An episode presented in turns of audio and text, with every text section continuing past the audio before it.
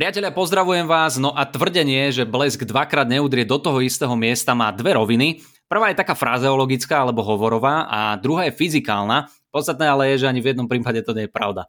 Z hovorového hľadiska to má znamenať, že rovnaká vec sa dvakrát neopakuje, čo sa dá ale krásne vyvrátiť, keď sa pozrieme napríklad na striedanie ročných období alebo na fakt, že sme tu mali trikrát po sebe vládu Smeru. No a z fyzikálneho hľadiska to nie je pravda, nakoľko blesky zasahujú všade, kde je najlepší vodič a preto existujú hromos vody. Pekným príkladom je budova Empire State Building v New Yorku, ktorú blesk zasiahne v priemere 25 krát za rok.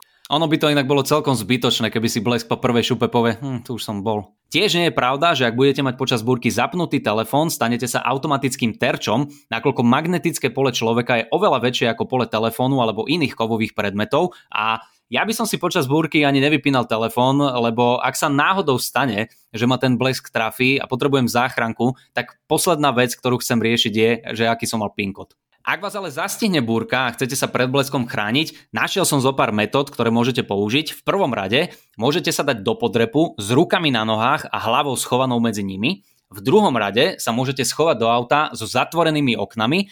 No a ak chcete byť 100% v bezpečí, ja navrhujem kombináciu a síce dať sa do podrepu s rukami na nohách a hlavou schovanou medzi nimi v aute so zatvorenými oknami. Vybavené. Ďakujem za pozornosť a počujeme sa opäť na budúce. Čaute.